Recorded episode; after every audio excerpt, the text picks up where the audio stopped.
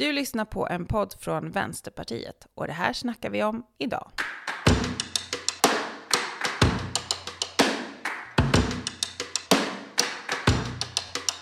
De kriminella gängens krig fortsätter med oförminskad styrka. I fredags morse blev en man skjuten vid Sankt Nikolajkyrkan i Trelleborg. För en månad sedan sköt en ung man till döds utanför en lågstadieskola i Kalmar. Och för några veckor sedan var det skottlossning tre dygn i rad i Eskilstuna. Drygt 170 gängrelaterade skjutningar har nu skett sedan årsskiftet. Antalet döda växer. Varje vittnes mörka minne, varje familjs hemska trauma av att förlora ett barn, ett syskon, en partner. Varje förlamning av en stadsdel som sker efter ett grovt våldsbrott ägt rum. Det bär ett pris. Ett pris som är alldeles för högt för såväl individer som för samhället att betala. Vilka är vänsterns lösningar på gängkriminaliteten och hur kan vi prata om dem i debatten? Det ska vi snacka om idag. I studion finns Linda Westerlund Snäcker, rättspolitisk talesperson för Vänsterpartiet och jag, Anna Herdy. Välkommen till podden, Linda! Tack så jättemycket! Hur är läget? Det är bra. Det låter bra. Jag tycker att det knappt går att ta in längre. Man har blivit för van och för avtrubbad. Och i många storstäder, där både du och jag bor, så har skjutningar och mord på öppen gata varit vanligt allt för länge. Men sedan en tid tillbaka så har våldsvågen också rullat in över de mellanstora städerna i Sverige. Kriminaliteten är ett stort samhällsproblem och den som inte reagerar med sorg, frustration och fasa över den här utvecklingen uppfattas som att den inte har något hjärta och att den inte bryr sig. Hur känner du inför den här utvecklingen? Men den är ju fruktansvärd och framförallt har det eskalerat ganska snabbt. Att eh, skjutningar och de här grova brotten har blivit så pass många, mycket fler, men också grövre. Att gränserna för att väldigt snabbt alltså, ta till skjutvapenvåld har det har verkligen flyttats eh, framåt och det är mycket lättare nu, framförallt för unga män, att använda det här grova våldet. Vad beror det på? Alltså, väldigt mycket tror jag, en samhällsutveckling som går åt helt fel håll, att eh, Sverige dras isär, att man väldigt effektivt har pekat ut utsatta områden och skuldbelagt dem för allt hemskt som sker i samhället. Och då får vi grupper av människor som känner sig väldigt, väldigt utanför. Eh, och som inte ser någon, eh, någon framtid framför sig. Alltså vi ska veta att de som skjuter, de som begår de här grova gängrelaterade brottsligheten, det är unga män. Eh, de eh, många är runt 18 år eller yngre. Eh, och det är så, de räknar ju inte med att bli äldre än 25 år. De räknar med att faktiskt bli dödade. Och det är så oerhört sorgligt när vi tänker på det, att vi har generationer av unga grabbar som inte räknar med någon framtid. Och då är det lättare att förstå varför också så enkelt att ta till det grova våldet. För att man bryr sig inte. Och den Alltså jag bara tänker på de som liksom lever runt den här eh, gruppen av eh, liksom pojkar i princip. Alltså det är ju barn. Nej men det är jättemörkt och det är väldigt mycket psykisk ohälsa, det är misslyckade skolgångar, det är väldigt dåligt mående bland de här unga pojkarna, precis som du säger. Det här är många gånger barn, men barn som begår fruktansvärda brott, som aldrig kan viftas undan utav någon. Tar man någons liv så är det bland det värsta som kan göras. Och det drabbar, liksom, det drabbar familjerna och det drabbar hela områdena. Så det är väldigt destruktivt i de här eh, grupperna. Och det, det här oroar mig djupt vart Sverige är på väg. Och vi som bor i de här områdena, för du, du bor ju i, i Norrköping, där det mm. har varit eh, en del skjutningar. Jag bor i södra Stockholm, där vi hade en skjutning utanför mina barns förskola. Vi hatar ju den här utvecklingen. Vi ser, vi ser den och vi, vi förfasas över vad som sker.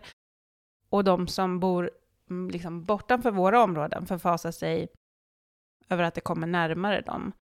Och det är ju väldigt mycket känslor i den här eh, debatten av rädsla och uppgivenhet. I alla fall i den debatten som förs av andra än politiker. Men om man tittar på den politiska debatten och den debatten som finns i riksdagen och, och sådär, så känns det fortfarande som att det är en, många gånger en politisk tävling. Att det är det de mest gör de socialdemokratiska profilerade politikerna och de moderata, som det ofta handlar om, pratar om problemen eh, och tävlar i vem som kan vara liksom hårdast i straffutmätning eller eh, vad det nu kan vara. Men det kommer sällan några konkreta förslag på vad samhället kan göra för att stoppa utvecklingen. Håller du med om den beskrivningen av debatten? Ja, men det gör jag verkligen. Att å ena sidan de personerna som bor i, i Navesta och Hageby, där jag kommer ifrån, har ju en beskrivning om vad de vill ha. De vill ha fler poliser. Och det, det vill Vänsterpartiet också. Fler poliser, fler närvarande poliser. Men det handlar ju också om att liksom ha, ha en bostad där, där all, hela familjen får plats att bo och ha en fritidsaktivitet och ha liksom liksom hela det här att livet går att leva oavsett var man bor, även i, i Hageby. Medan eh, politiker pratar om någonting helt eh, annat, där man viftar bort allting som liksom befolkningen vill ha eh, och säger att det här är trams, vi måste låsa in de som begår brott. Som om det här vore två motsatser till varandra. Men det är det inte. Det går både att utreda brotten och göra att få de här personerna inlåsta på ganska långa fängelsestraff och att förebygga. Se till att det finns en riktigt bra skola i de här områdena som är det mest brottsförebyggande som, som finns. Men politiker debatterar ju som om det här vore två motsatsförhållanden. Och det är väl klart vi inte kommer någonstans då med att brottsförebygga och stoppa skjutningarna om man bara gör en sak som uppenbarligen inte heller fungerar. Mm. Men jag tycker också att det finns liksom en dragning i debatten åt att man, precis som i all övrig politisk debatt från högern egentligen, ska ta sitt eget ansvar. Att man liksom har ett eget ansvar att fixa en egen läxhjälp om skolan fallerar eller sätta upp ett, eh, en eh, bevakningskamera om, om, eh, inte, om man känner sig tryggare med det. Hur ser du på, på den delen av, av debatten? Nej, men jag tycker det blir lite löjlig, löjligväckande när man säger att liksom nästan att skjutningar beror på dålig uppfostran. Som att det liksom finns ett misslyckat föräldraskap och därför börjar eh, unga pojkar skjuta varandra. Det, det, blir ju, alltså då har man ju ingen förståelse över liksom, struktur i samhället. Vad, vad som händer när det inte finns tillräckligt många vuxna och lärare i skolan. Eller när man redan på förhand är dömd att misslyckas det handlar, såklart finns det föräldrar som är skitdåliga föräldrar, som, som verkligen inte gör det man ska göra som förälder. Och det är ett jätteallvarligt eh, problem. Men alla de här unga grabbarna som inte ser någon framtid, det är ju inte brist på att de eh, som individer har misslyckats, utan det är ju samhället som har misslyckats att faktiskt ge alla det som vi har rätt till, oavsett vem det är och var du bor någonstans. Men det är enkelt för högern att göra det här till ett individuellt problem, för då behöver man som politiker inte heller ta sitt förbaskade ansvar. Då kan man ju skylla på någon annan och inte komma med politiska lösningar som faktiskt gör skillnad. Nej, men och det är också att spotta alla de mammor som går omkring och är jätteoroliga eh, och liksom försöker göra allting rätt, försöker och försöker och försöker få sina barn att liksom göra andra val i livet. Men det är ju också någonting väldigt svårt att dras ifrån. Har du väl en gång kommit in så är det också väldigt svårt att ta sig ur. Nej, men det kriminella beteendet, liksom, när det etableras och särskilt i ung ålder, så är det ju jättesvårt.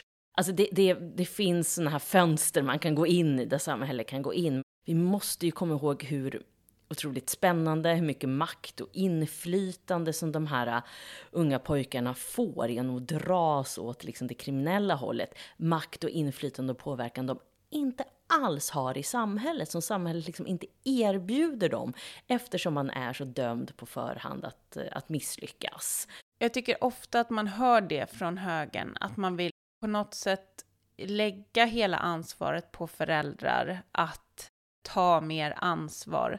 Och det är ju en av de, alltså det är det de återkommer till nästan i liksom deras tredje argument. Först är det straffen, sen är det liksom kanske skolan, har de börjat fatta att det ändå är liksom lite viktigt. Men framförallt ska det vara ordning och reda i skolan, det är mm. det som är det ja, viktiga. Ja. Och sen så att föräldrarna ska ta ett större ansvar. Men det mynnar nästan aldrig någonsin ut heller i något konkret. Hur ska, ska de lagstifta? Eller jag förstår liksom inte, hur, vad vill de gör, Vad vill de att föräldrarna ska göra? Ja, nej, man, man ska liksom, föräldrar ska skärpa sig lite och då kommer deras barn eh, börja fungera. Och vi vet ju alla som är föräldrar att det är exakt så det inte fungerar att vara föräldrar. Förälder, man kan ha så goda ambitioner och liksom försöka göra allt rätt, men ändå fungerar det inte. Eh, och det är självklart så. Och det här handlar om alla föräldrar. Oavsett vart du bor så är, står vi inför samma situation. Och som sagt, det finns föräldrar som är skitdåliga. Det ska vi inte sticka under stol, stol med. Och det finns föräldrar som inte tar sitt ansvar eh, för, för de barnen som man är förälder till. Och där ska det finnas stöd och hjälp. Och där ser vi ju vad som har hänt när man drar ner på, på socialtjänst och BVC och skolan. Att alla de här stödfunktionerna i samhället är ju borta borta. Det finns ju ingenstans att vända sig om man som förälder känner att jag kan inte utföra min uppgift som förälder. Kan någon hjälpa mig? Jag ser att mitt barn här är på glid. Det här kommer inte sluta bra. Eh, men istället säger högern att man liksom ska skärpa sig lite. Och lite som vi har varit inne på så är ju liksom väldigt mycket utav den här debatten, så går den också ut på att prata om straffen.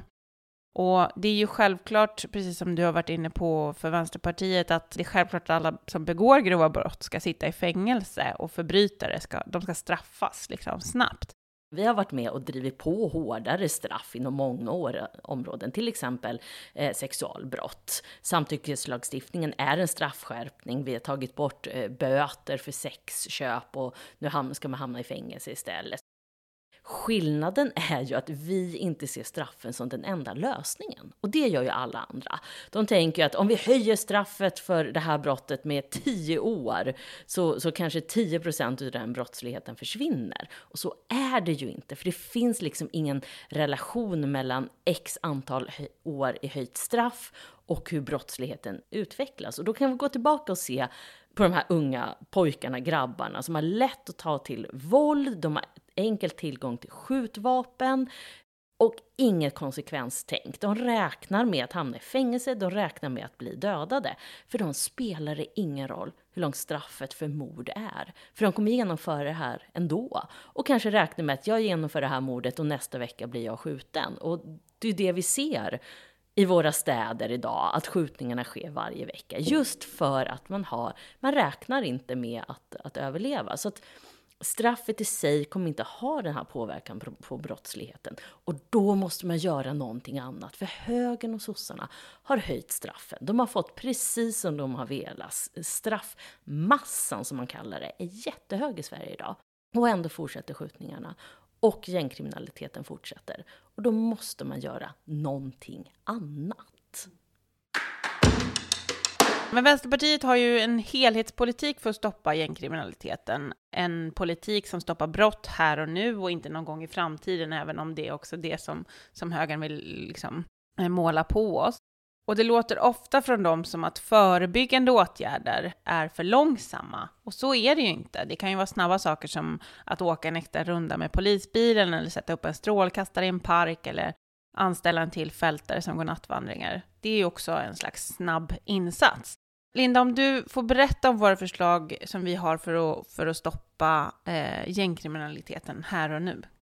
Ja men precis, för vi accepterar ju inte att brotten begås överhuvudtaget. Det gör ju de andra partierna som de bara pratar om straffet. Då har brottet redan begåtts, då finns det redan brottsoffer, då är det redan för sent. Och vi måste se till att brotten inte begås överhuvudtaget. Vi vet att anstalterna är fyllda. Där sitter storebrorsorna, där sitter gängledarna i de här kriminella gängen. Nu måste vi se till att lillebrorsorna inte rekryteras in. Här måste vi göra snabba, akuta insatser. Jag skulle vilja se punktmarkering till exempel utav de barn som är riktigt på glid. De som verkligen håller på att komma in i ett kriminellt gäng. Där måste samhället visa muskler. Här finns det goda exempel från Danmark till exempel, där det finns socialarbetare som ser till att de här pojkarna går till skolan på morgonen. Det finns någon som står vid lägenheten och ser till att de kommer till skolan, att de är i skolan. Och när skoldagen är slut så finns det en plats att gå till, det finns aktiva vuxna, det finns tv-spel, det finns eh, läxhjälp, det finns mellis, det finns ett socialt sammanhang för att liksom rama in barnens vardag. Det är riktigt brottsförebyggande åtgärder. Vad vi också har föreslagit till exempel sociala insatsgrupper där socialtjänst och polis arbetar tillsammans. Vi vet att socialtjänsten ofta har ganska bra koll, men för lite resurser och för lite anställda. Polisen har också bra koll, men för lite resurser och för lite anställda. Alltså att börja jobba tillsammans, det är att snabbt komma åt och se till att brott inte sker överhuvudtaget. Socialtjänsten pratar du om, då kan det väl handla också om att liksom satsningar på föräldrastöd och den biten av att, som du var inne på innan, att det är alldeles för få sådana platser mm. där man nu kan gå och söka hjälp för att antingen bara larma om att här, mitt barn har det inte bra, typ hjälp mig. Ja, men precis. Och liksom ha med, vi måste nog börja se på socialtjänsten att den blir mer familjebaserad. Att, följ, att socialtjänsten, alltså de insatser vi har, faktiskt följer familjerna. För vi, alltså, varje lärare vet vilka elever i, sko i sin klass det inte kommer gå så bra för. Det här, det här är forskning vi har vetat sedan länge. Då kanske vi måste forma så att våra sociala insatser som socialtjänsten följer familjer på ett mycket mer effektivt sätt. Det är inte att peka ut, det är inte att liksom straffa, utan det är att hjälpa. För att ett barn har ett väldigt långt liv och det finns många tillfällen där det kan gå snett. Så jag skulle gärna vilja se liksom, till exempel en familjebaserad eh, socialtjänst, men också fler vuxna i skolan. Både lärare, vi vet att lärare har alldeles för många elever, men också mera vuxna i skolan. För att se till att barn alltid har vuxna att vända sig till, för det behövs verkligen. På vilket sätt drabbar det barn och ungdomar idag att vi har en skola där väldigt många lämnar med icke godkända betyg eh, och liksom med inte några verkliga kunskaper egentligen? Nej, men vi ser ju på de som faller in i kriminalitet eh, eller hamnar där aktivt, eller vad man nu ska säga. Alltså det är vissa parametrar som alltid finns och det är ju nästan alltid en misslyckad skolgång. Det är liksom en av de största liksom, gemensamhetspunkterna som, som personer på anstalt har, tillsammans med psykisk ohälsa och hur ens föräldrars arbetssituation ser ut. Men det finns sådana parametrar. Och alla politiker vet ju att skolan är det största skyddsnätet. Det är det mest brottsförebyggande som finns för barn och unga. Och ändå är det någonting man bara säger i förbifarten innan, efter man sagt de här långa straffen och så lite skola och så lite annat. Men vi vet att det är så avgörande för, för barn att få den här skolgången, för man får helt andra förutsättningar att komma ut liksom som, som en vuxen person i samhället då, istället för att se att det här kriminella nätverket blir ens liksom karriärsstege.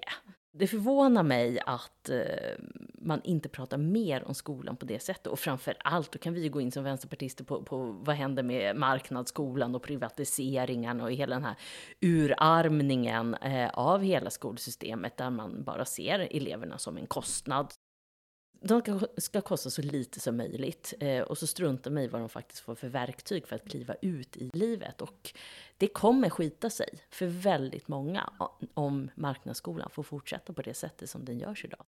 Du pratar om att göra den här karriären och de här gängen och det som kan, kan många gånger glorifieras i de här grupperna. Hur ska vi göra för att bryta deras inverkan då på de här barnen? Man ska ju kolla på varför sker de här konflikterna, varför sker skjutningarna? Och det handlar om makt och status, för det här är någonting som de här unga grabbarna inte får någon annanstans än i gänget. Men också om att kontrollera narkotikamarknaden, för de här gängen måste ha pengar. Det är en svart ekonomi som de lever utav och den kommer från att sälja narkotika, smuggla in narkotika och sälja narkotika. Eh, men även vapensmuggling. Eh, och vapnen används då för att kontrollera narkotikamarknaden inom liksom sitt bostadsområde eller olika liksom geografiska områden. Och vapnen används för att eh, skjuta varandra. Och det är liksom de två varorna som, som finns på den här marknaden och så se till att gängen liksom har makt och status och häftiga smycken och dyra bilar och kan liksom locka in unga grabbar som inte är straffmyndiga än att äh, agera narkotikakurirer och otroligt destruktiva hierarkier, ofta väldigt välorganiserade är de också. Har liksom som, de är som små företag, vissa av de här gängen. Och det har vi ju sett, eh, Vårbynätverket till exempel. Och då måste man ju höja blicken och se hur stoppar vi deras liksom förutsättningar? Och då är det att stoppa den stora vapensmugglingen som finns utav illegala vapen inne i Sverige, men även vapendelar som man kan på kreativa sätt bygga ihop till vapen. Men även den stora narkotikasmugglingen. Det smugglas alltså in 100-150 ton narkotika i Sverige varje år. Det är enorma mängder som vi måste stoppa och liksom hugga av benen för gängens existens eh, och ekonomi. Där måste vi också ha mycket mer resurser. Mer polis, mer tull vid eh, gränserna i Sverige där smugglingen sker. Och om man då ska eh, se liksom det tredje steget som handlar om att titta på de stor, den stora bilden och liksom hela samhället. Vad, vad kan man tänka att det behövs för, alltså det är ju en politik som Vänsterpartiet har förespråkat länge, men om vi bara sätter lite ord på, på de sakerna. Vad händer när man har slutat skolan? Vad händer när man ska flytta hemifrån och så vidare? Vad har vi för politik på det området? Nej, men det handlar ju om liksom se hela den unga personens eh, hela eh, liksom, liv att bli vuxen. Vad kan vara mer attraktivt än gängen? Då måste ju samhället liksom finnas där. Och då är ju skolgången, kunna komma ut efter skolan med liksom betyg som gör att man känner att man har förutsättningar. Alla behöver inte plugga vidare, men om vi har gratis universitet i Sverige och jättefint erbjudande om det, så måste ju den, det erbjudandet gälla alla och det gör det ju inte idag att skaffa en bostad som man faktiskt har råd med, med den här eh, oftast lilla lönen som man får i början när man börjar på, på ett jobb. Eh, och eh, det var ju himla tur att vi stoppade marknadshyrorna till exempel, annars hade vi slagit undan benen för otroligt många unga som aldrig hade fått ett eget boende. Det handlar om att det måste bli mycket lättare att kunna få det första jobbet att eh, företag faktiskt ser till att eh, anställa eh, personal som de behöver. Idag är det någon slags konstig huggsexa där eh, företag liksom slåss om att ge så lite betalt som möjligt. Eh, som gör att människor aldrig har råd med ett eget boende till exempel. Det handlar om ett värdigt liv. Och det blir liksom jättestort väldigt snabbt. Men syvende och sist handlar det om att du måste ha samma chanser oavsett om du liksom föds i, i den väletablerade medelklassen eh, i Eskilstuna eller om du bor på Råslätt i Jönköping så måste du ha samma förutsättningar. Och det Sverige skulle, skulle göra skjutningarna och gängkriminaliteten hade minskat betydligt. Då tänkte jag att vi skulle runda av eh, den här podden lite med att ge några konkreta tips till den som deltar i debatten om gängkriminalitet och skjutningar. Om du får börja Linda, har du eh, ett bra tips till den som ska delta lokalt på, i sin ort till exempel? Alla andra partier har skrytit om hur mycket de har höjt straffen och hur långa straffen har blivit. Så kan du bara krasst konstatera att det har ju inte fungerat överhuvudtaget. Skjutningarna pågår och då måste man ju göra någonting annat. Och kollar du då upp vad som egentligen har hänt i din kommun. Är det skolor i utsatta områden som har lagts ner? Eh, finns det BVC? Finns det öppen förskola? Finns det stöd och hjälp att få? För annars är det ju de insatserna som ser till att brotten inte sker överhuvudtaget. Bra. Jag har ett, ett annat tips till den som eh, deltar i debatten. Och det är att det ofta finns initiativ i de utsatta områdena i, i våra områden mot den här eh, utvecklingen. Det finns ofta människor själva organiserar läxhjälp, eh, läxläsning, eh, det finns nattvandrare. Där jag bor så finns det nattvandrare som liksom helt ideellt går, går ut på på stan på nätterna och sådär. Och ett tips kan väl vara att vara där och engagera dig och agera som en katalysator och stöd till de initiativ som finns eh, i de här områdena. Har du något mer tips, eh, Linda, till den som deltar i debatten? Nej, men Vänsterpartiet vill ju ha flera poliser och det, det är helt avgörande för att vi ska få fällande domar överhuvudtaget. Och vi måste få poliser som har kompetens att utreda de här svåra, grova brotten.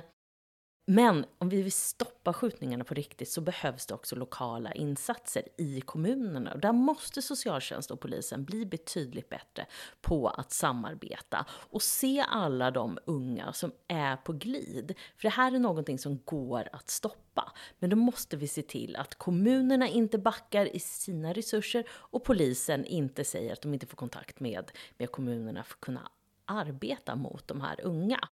Och ett sista tips till er som deltar i, i den lokala debatten är ju också att vårda orden.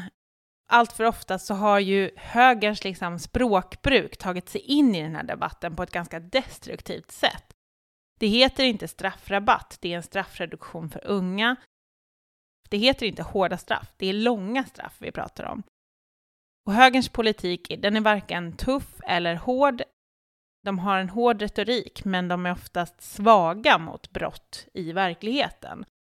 Och det är vår politik som är tuff, eftersom det är den som faktiskt stoppar brotten redan innan de begås. Idag har vi pratat om gängkriminalitet, skjutningar och vad vi i vänstern tycker att vi ska göra åt det. Det här är det sista avsnittet av podden innan sommarsemestern. Men vill du lyssna mer på vänsterpoddar och samtal under sommaren Sök på Vänsterpartiets poddar. Där kan du lyssna på Vänsterpartiets valplattform som ljudbok, inspelade seminarier som vi kommer att arrangera under Almedalsveckan och dessutom ett nytt format av vår fackliga podd Facksnack. Vad tycker du att vi ska prata om i podden under valrörelsens slutskede? Skicka in ditt förslag på ämne till podd.vänsterpartiet.se och det ska vara podd med två D. Tack för att ni har lyssnat och ha en riktigt god sommar.